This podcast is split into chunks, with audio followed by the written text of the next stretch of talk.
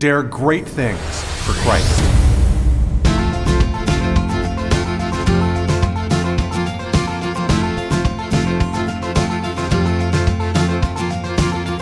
Christ calls us to dare great things. In the marketplace, as well as in the mission field, there has never been a time like the present for the spirit of the Catholic entrepreneur.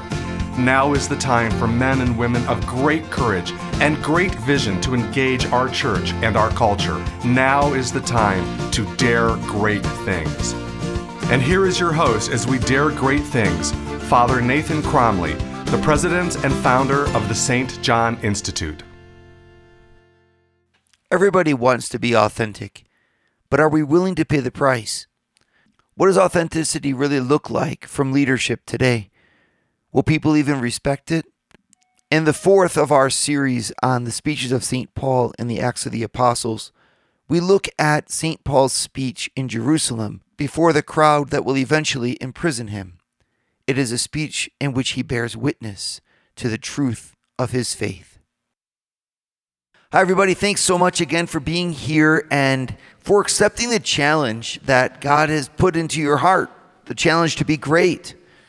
We remember that Christianity is not a religion of mediocres or a religion of people who don't strive after great things. And I say that on purpose. I know that Christianity is all about second chances, it's all about the poor and the downcast and the broken. I'm not talking about that the greatness that's found on the outside. Greatness found on the outside, that's the thing of the world. Greatness that's found on the outside, that's as the world sees. They see not as God sees, but as men see. Right? Remember, that's what God says in the book of Samuel. And so we're not talking about that type of greatness. I'm talking about the greatness of soul, the greatness on the inside. It's the greatness that can be possessed by slave and free alike, or not possessed by slave and free alike. It's the greatness that's found wherever we are in our state of life.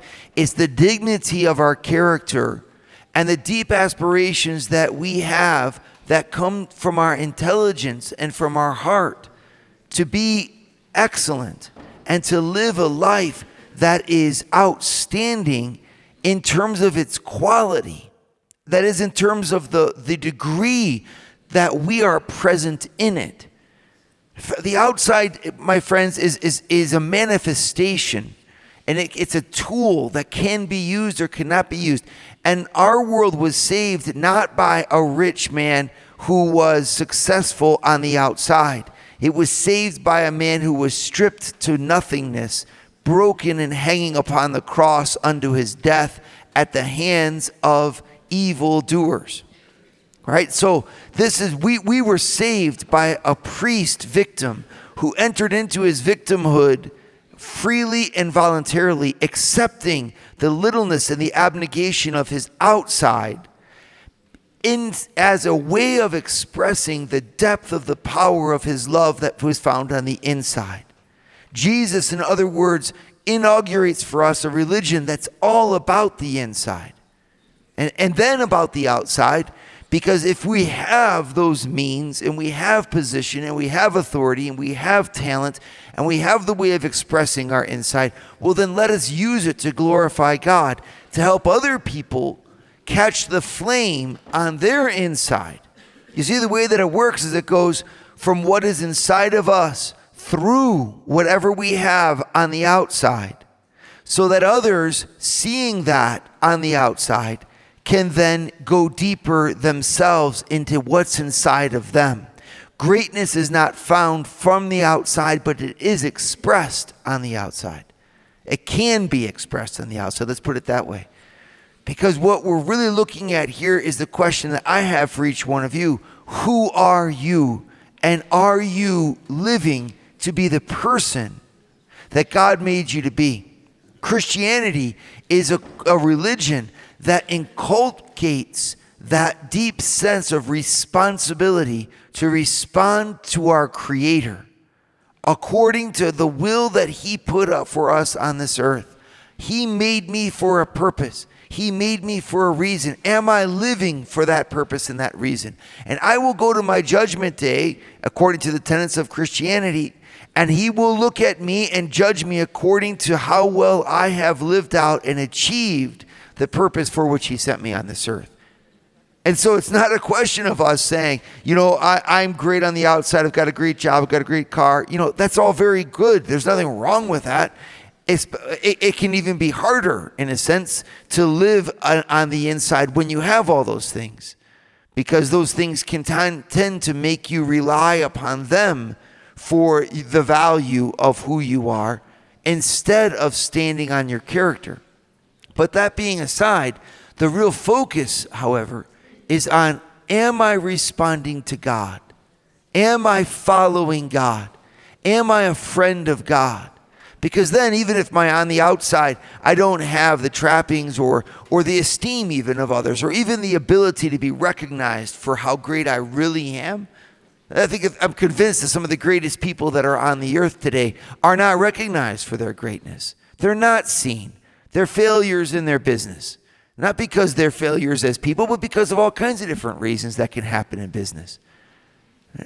I wouldn't it be great if you were able to say, Lord, it's okay that I be a failure at business. It's okay that I not have the success in the eyes of this world.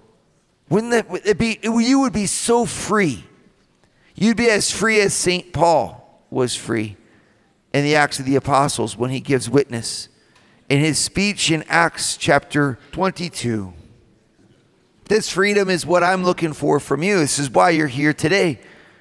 I, I can tell you all kinds of ways to grow in, in terms of leadership on the outside. You know, it, it, there's all kinds of techniques, there's all kinds of things you can do to be more successful and to be in, in influencing people.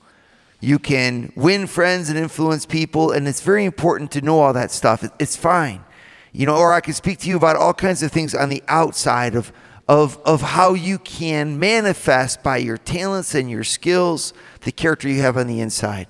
And those things are great. But there's something more important for you, and it's something that applies to every Christian, whether they're in a role of external leadership or not. I mean, from the humble tasks of the family, there arises enough opportunity to demonstrate this other kind of excellence. And it's the excellence of character, of depth, of authenticity, of truth. Being who you are in the eyes of God, accepting that, and responding to Him with all of your heart, all of your soul, all of your mind, and all of your strength. This is what God commands of us. And this is why I say that Christianity is a gospel about greatness. It's about all of the person. It's about integrity of action. It's not about saying, well, he has a good heart, but he just every once in a while does terrible things. You can, I mean, yes, we might fail in our life, but no, it's not okay to simply accept that failure. We have to strive, my friends, that our actions with our bodies align with the intentions of our hearts. We have to be constantly striving for that inner greatness called integrity. And, and I know that it's hard, but man, at the same time, that's what Christ calls us to. And that's why our religion is a religion about greatness. It's about not cutting corners, about the most essential of things our relationships, our marriages, our families, our interactions, our intentions. And, and that's why it's a challenge.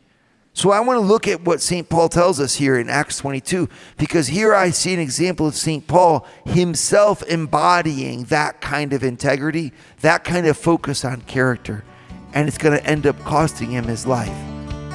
Father Nathan is producing an ongoing source of videos to form, unite, and inspire you and your family.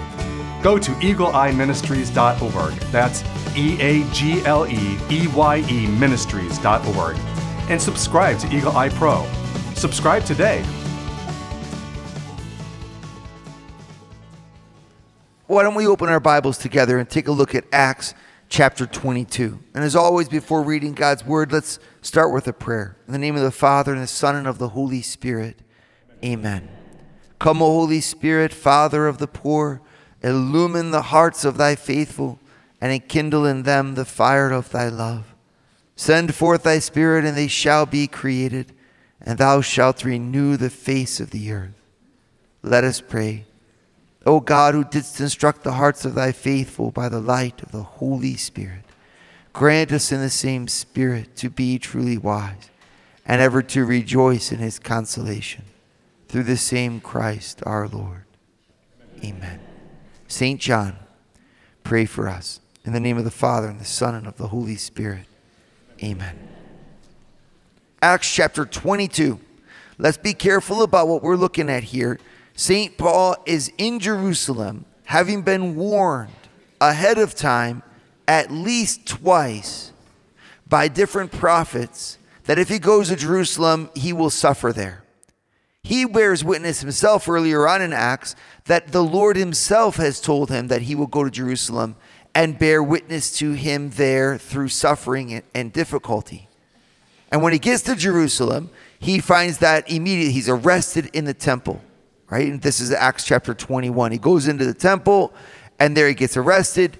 He's brought into the barracks, Acts 21 37. And he says, The tribune, you know me, I say something to you. And he says to that, him, Listen, I would like to make uh, my defense to the crowd. And he's allowed. And in Acts 22, you have St. Paul standing in front of the crowd of the Jews of his day who were accusing him violently of all kinds of different things. And this is what St. Paul says. He begins, Brothers and fathers, hear the defense that I now make before you. And when they heard that he was addressing them in the Hebrew language, they became even more quiet. And he said, and he begins, he tells, I am a Jew born in Tarsus in Cilicia, and was brought up in this city, educated at the feet of Gamaliel, according to the strict manner of the law of our fathers, being zealous for God, as all of you are this day. I persecuted this way to the death, binding and delivering in prison both men and women, as the high priest and the whole council of elders can bear me witness. From them I received letters to the brothers, and I journeyed toward Damascus to take those also who were there and bring them in the bonds in bonds to Jerusalem to be punished. Well, this is quite a resume. There, in a matter of three verses, St. Paul lays out for them an entire resume of reasons why he should be respected as being devo- devoted to Judaism. Remember, this is not a quite question of indictment of any kind of religious feelings or religion at all. This is a matter of St. Paul testifying to his deep conviction that Christ is the Messiah. And as he bears witness to this testimony, he begins by saying, or almost giving them almost an irreproachable resume, saying, Listen, I was strict, formed in the strictest way of teaching of Judaism. I was by taught at the feet of Gamaliel, who was the most respected of the Jewish scholars. He, you know, I, I have letters from the elders, from the high priests to persecute Christianity. So, like, in other words, I'm one of you, establishing that. I understand where you're coming from, and I stand with you fully. Then he goes a step further, verse 6. And as I was on my way and drew near to Damascus about noon, a great light from heaven suddenly shone around me. And I fell to the ground and heard a voice saying to me, Saul, Saul, why are you persecuting me? And I answered, Who are you, Lord? And he said to me, I am Jesus of Nazareth, whom you are persecuting. Now those who were with me saw the light, but did not understand the voice of the one who was speaking to me. And I said, What shall I do, Lord?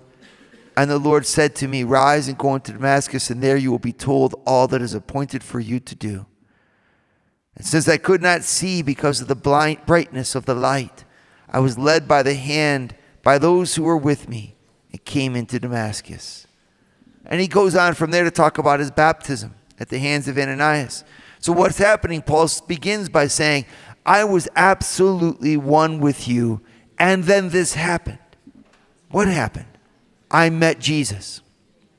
And Jesus convinced me, my experience with Jesus convinced me inside that this was the way to follow. He goes on a little bit later, verse 17. And when I returned to Jerusalem and was praying in the temple, I fell into a trance and saw him saying to me, Make haste and get out of Jerusalem quickly because they will not accept your testimony about me. And I said, Lord, they themselves know that in one synagogue after another I imprisoned and beat those who believed in you. And when the blood of Stephen, your witness, was being shed, I myself was standing by and approving and watching over the garments of those who killed him. And he said to me, Go, for I will send you far away to the Gentiles. Verse 22 Up to this word they listened to him. Then they raised their voices and said, Away with such a fellow from the earth, for he shall not be allowed to live. And as they were shouting and throwing off their cloaks and flinging dust into the air, the tribune ordered him to be brought into the barracks, saying that he should be examined by flogging to find out why they were shouting against him like this. Oh my goodness. This speech is cut short. This great moment in Paul's life he's able to give a defense of himself in his native language to his own people. He's able to speak directly to the Jewish crowds in Jerusalem and justify his actions. What, an, what a moment in the history of Christianity.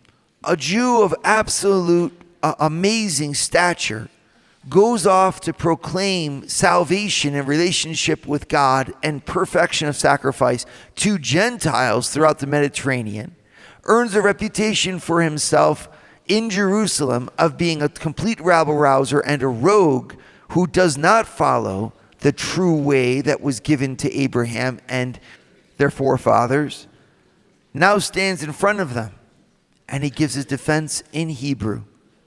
This is a, a, speech that comes right from the heart of St. Paul. And we need to pay attention to it because he teaches us here a very valuable thing that's not easy for any of us. He manages in a single speech to connect with his audience, to demonstrate sympathy with them, and then to demonstrate absolute fidelity to his inner convictions and his identity at the same time. Father Nathan has founded the St. John Institute, the MBA program that develops students into the leaders of tomorrow by giving them a missionary's heart and an entrepreneur's mind. Visit our website at stjohninstitute.org. Dare great things for Christ. I think that Paul's speech in front of Jerusalem is one of his most important. It's one of his most important because he's speaking to his own people and giving a justification to them about why he has done what he has done with his life and with their faith. He has taken what they all hold in common as Jews and he has claimed that it has been fulfilled in Jesus Christ of Nazareth. And he's proclaimed that then that fulfillment was something due to the Gentiles as well as to the Jews. And interestingly, when you go through the life of St. Paul in Acts, this is at the heart of almost every one of the troubles that he has on the road. It's that he goes into the synagogues and he proclaims that salvation is open to the Gentiles as well as to the Jews, and that the Gentiles do not have to follow the Mosaic law anymore. This infuriates the Jews of the, of the time. And I don't know exactly why, it doesn't always say, but it says that they were given a spirit of jealousy or that they were infuriated against him for having said this. And when you read between the lines in the various places in the synagogues, I think you can make the case that that was actually what was happening. That the Jewish converts were upset not that Christ himself was the Messiah only, I'm sure that that was a big part of it, but that the Mosaic law did not have to be respected in its full anymore. And this, this was something that was seen by them to be intolerable. And you could make all kinds of cases out there for why this is so. But the point I want to make to you is that Paul, as a leader, is in total awareness that this is a nerve that if he touches in the, amongst the people, it will go badly for him.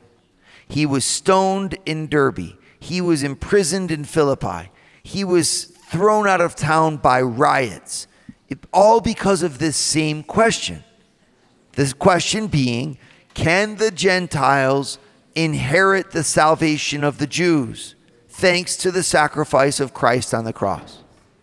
And it, it's obvious that for his audience, this is a very touchy question. When he preaches to the Gentiles, there's nothing but rejoicing that happens because now they, and then there's all the signs and all these things that happen. But for the Jewish converts and for Jews in general, you now have a huge step to take.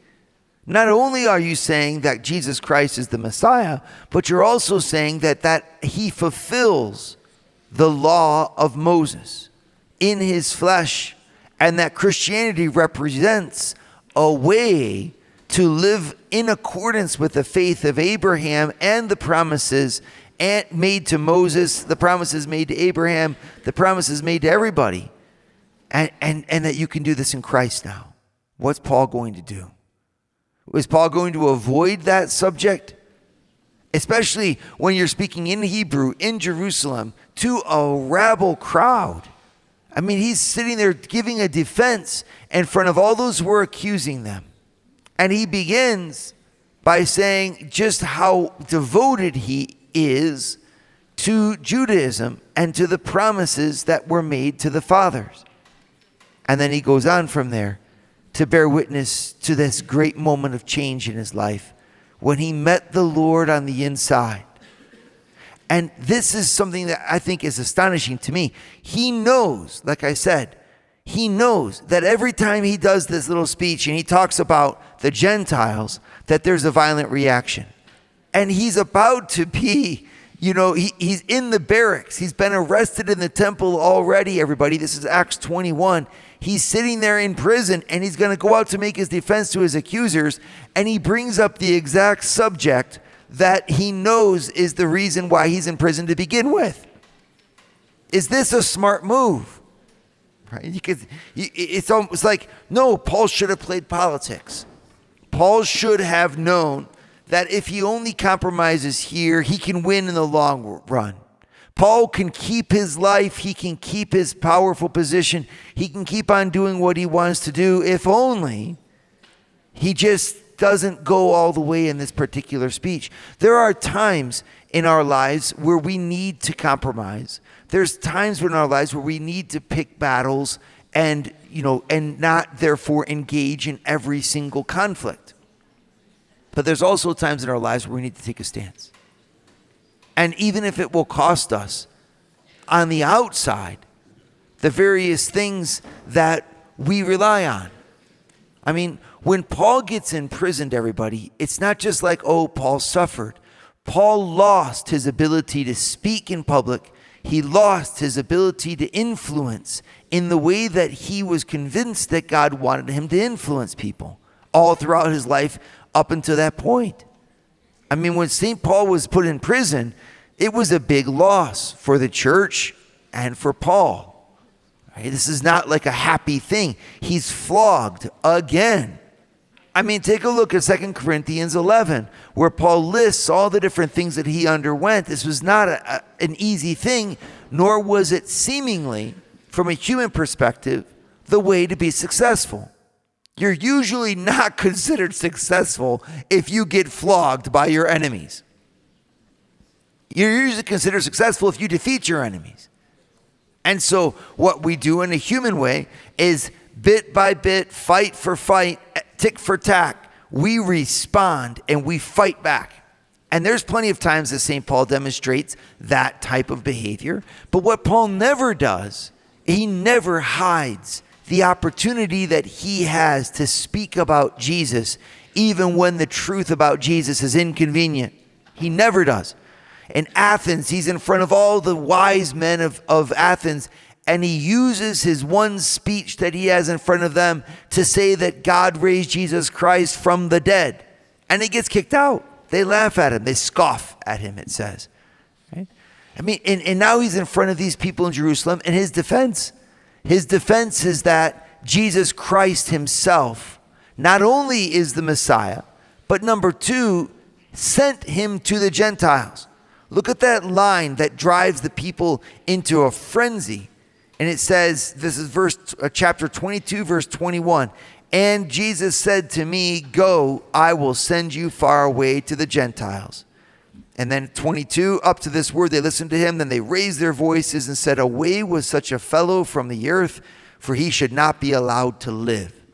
Now, I don't know about you, but for most people, faith is given up for much smaller reasons than the threats that were in front of St. Paul.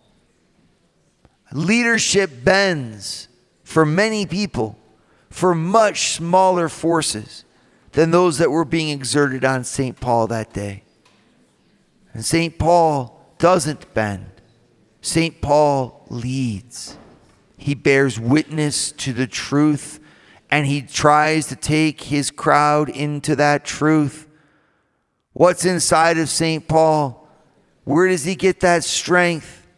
He gets it from conviction on the inside. My friends, a man who has conviction inside of himself can stand before any of the powers, any of the winds that will blow against him.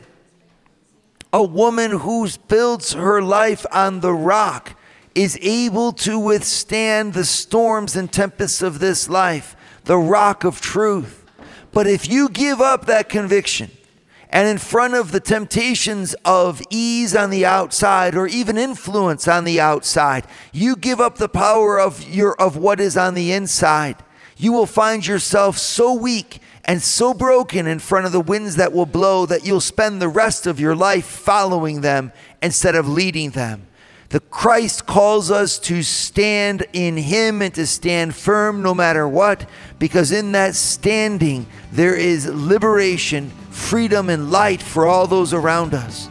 Paul's demonstration in Acts 22 is a demonstration of courage of conviction. And this courage of conviction is what bends the world into the shape of Christ and the kingdom. Dare great things for Christ. Share your feedback with Father Nathan. Send us an email at info at stjohninstitute.org. That's info at stjohninstitute.org. And don't forget to subscribe to premium video content to form, unite, and inspire you at Eagle Eye Pro on our website, eagleeyeministries.org. That's eagleeyeministries.org.